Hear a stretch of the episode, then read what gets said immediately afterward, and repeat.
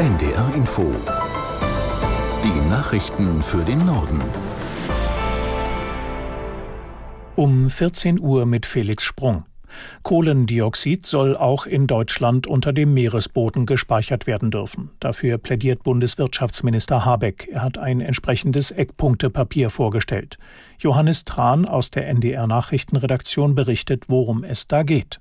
Habeck meint, CO2 unterirdisch auf hoher See zu speichern. Diese Technologie sei reif und sicher. Und er verweist dabei insbesondere auf Industriezweige, wo besonders viel Kohlenstoffdioxid ausgestoßen wird, wie zum Beispiel die Zementherstellung oder die Abfallverbrennung. Denn diese Sektoren könnten sonst nur schwer oder gar nicht klimaneutral werden, erklärt der Wirtschaftsminister. Meeresschutzgebiete sollen bei dem Vorhaben aber tabu sein.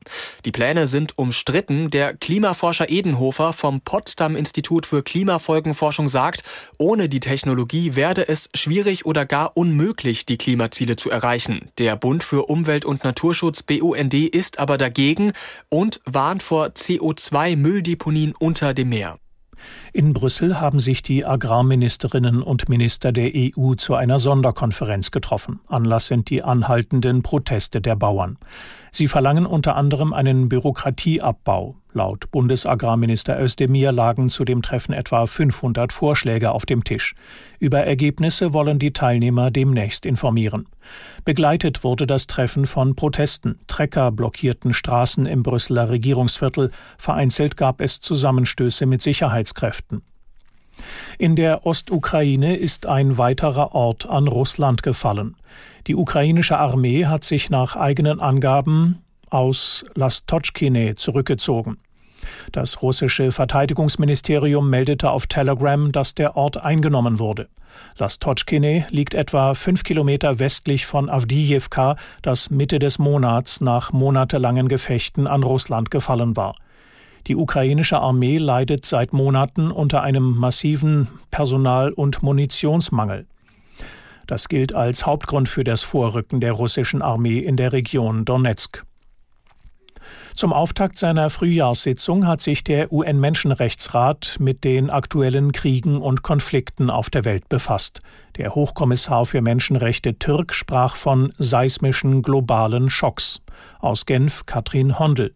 Unerträglich nannte UN-Hochkommissar Türk zum Auftakt der Sitzung des Menschenrechtsrats das Leid und das Abschlachten so vieler Menschen im Nahen Osten, in der Ukraine, im Sudan, in Myanmar, Haiti und an so vielen anderen Orten auf der Welt.